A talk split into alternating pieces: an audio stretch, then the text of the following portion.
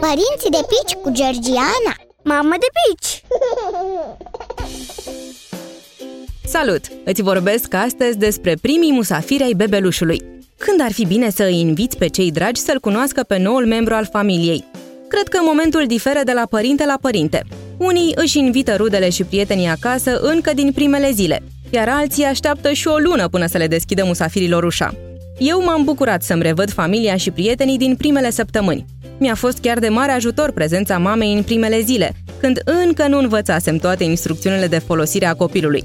Cu toate acestea, e destul de obositor să primești musafiri în primele săptămâni, când ai nevoie de multă odihnă. Mie mi-a prins bine însă socializarea, deși gestionarea calendarului de vizite mi-a dat ceva bătăi de cap.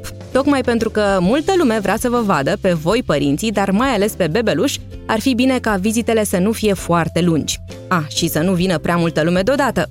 În ce privește ospitalitatea, eu am încercat să fiu veselă și zâmbitoare, deși nici asta nu mi-a reușit de fiecare dată, din cauza oboselii și a ușoarei depresii postnatale. Iar dacă te gândești la ce anume să le servești musafirilor, rezumă-te la fructe și alte gustări din comerț.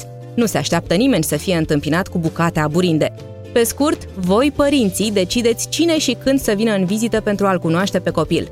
Asigură-te că musafirii anunțați sunt perfect sănătoși. A, și roagă pe cei care vor să-l țină în brațe pe micuți să se spele înainte pe mâini. Părinții de pici cu Georgiana Mamă de pici!